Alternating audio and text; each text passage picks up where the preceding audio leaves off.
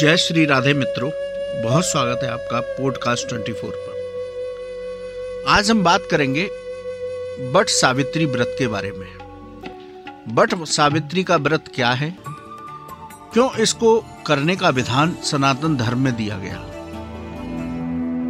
इस व्रत का क्या वैज्ञानिक आधार है? तो इस बात पर आज के एपिसोड में चर्चा करेंगे। मित्रों, ज्येष्ठ मास की अमावस्या परम कल्याणकारी अमावस्या शास्त्रों में बताई गई इसे वट सावित्री व्रत अमावस्या कहते हैं या वट अमावस्या कहते हैं। बट यानी कि बरगद का पेड़।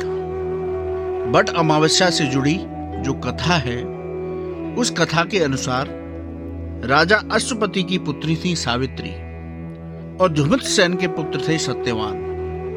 नारद जी के पास सावित्री जी के पिता आते हैं और सत्यवान की कुंडली उन्हें दिखाते हैं।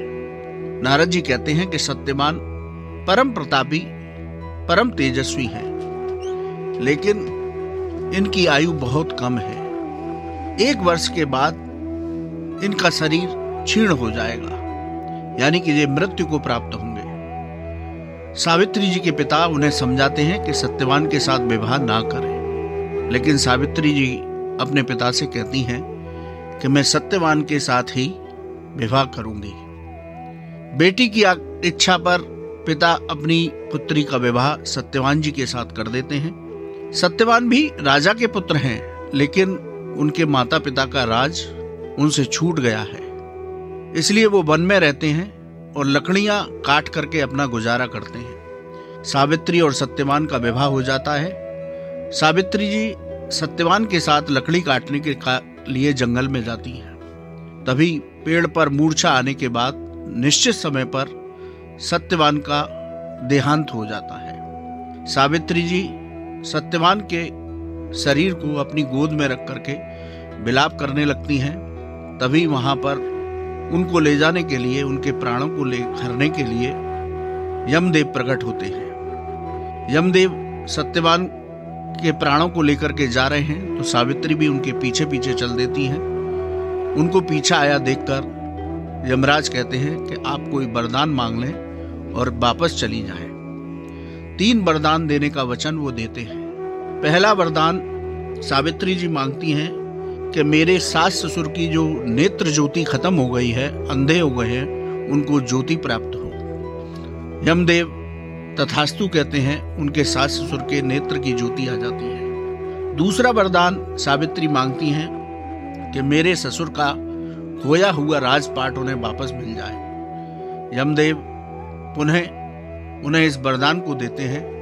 तीसरे वरदान में सावित्री मांगती हैं कि मैं सत्यवान के सौ पुत्रों की माता कहलाऊं। यमदेव परेशान हो जाते हैं कि ये कैसा वरदान मांगा।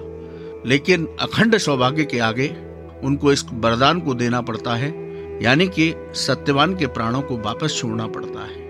तभी ये तीसरा वरदान सार्थक हो सकता था।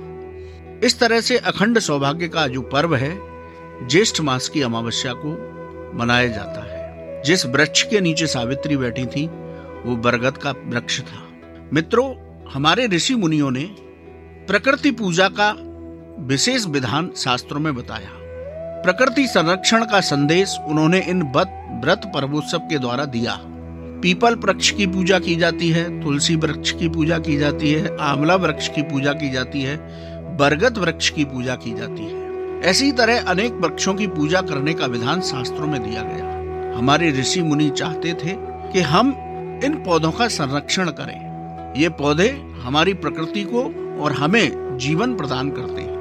यदि इसकी पौराणिकता बरगद वृक्ष की पौराणिकता के बारे में बात करें तो भगवान बुद्ध को भी बट वृक्ष के नीचे ही ज्ञान की प्राप्ति हुई थी। शास्त्रों के अनुसार, जिस समय विष्णु जी की नाभि कमल से कमल की उत्पत्ति हुई, उसी समय राजा मणिभद्र से बट वृक्ष की उत्पत्ति हुई। इसीलिए शास्त्रों में इस वृक्ष को यक्ष वृक्ष यक्ष तरु या यक्ष बारुद्र आदि नामों से जाना जाता है।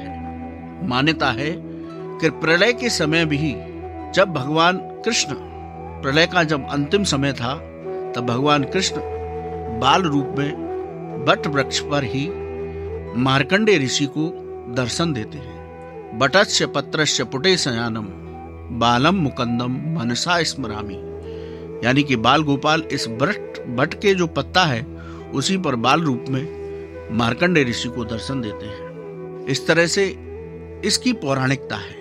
यदि इसके वैज्ञानिक तथ्यों की बात की जाए तो विज्ञान के अंदर सबसे ज़्यादा जो कार्बन डाइऑक्साइड को अवशोषित करता है, वो है बरगद का वृक्ष। पीपल की तरह सबसे ज़्यादा, यानी कि 20 घंटे तक ऑक्सीजन रिलीज़ करने वाला पौधा है बरगद का वृक्ष। इस बरगद के वृक्ष की जो छाल है, इसका दूध है, इसका फल है इसकी जड़ है।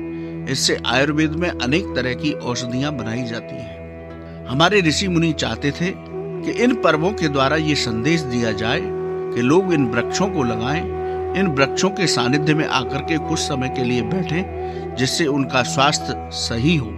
इसलिए इस तरह के वृक्षों को लेकर के हमारे यहाँ पूजा विधान शुरू किया गया। बट सावित्री व्रत के दौरान भी यही कहा जाता है इस व्रत को अखंड सौभाग्य के लिए महिलाएँ करती हैं। लेकिन शास्त्र आदेश देता है कि सपरिवार आकर के बट वृक्ष की पूजा करें और उसके सानिध्य में बैठ करके ब्राह्मणों को, गरीबों को भोजन कराएँ और स्वयं भी भोजन करें। सानिध्य में बैठने से जितनी देर आप बैठेंगे तो ऑक्सीजन क्या मन को शांति प्राप्त होगी और बॉडी में ऑक्सीजन अत्यधिक मात्रा में आएगा। तो ये पूजा और त्योहार न सिर्फ़ हमें वैदिक, न सिर्फ़ हमें शास्त्रीय ज्ञान देते हैं, बल्कि वैज्ञानिक दृष्टिकोण से भी महत्वपूर्ण है। तो इस पूरे एपिसोड में हमने बट सावित्री व्रत के वैज्ञानिक और वैदिक दोनों तरह के और इसकी कथा से संबंधित चर्चा की। तो आप लोग इसी तरह पॉडकास्ट 24 पर मंगलमयी कथाओं का आनंद लेते रहे। जय श्री राधे।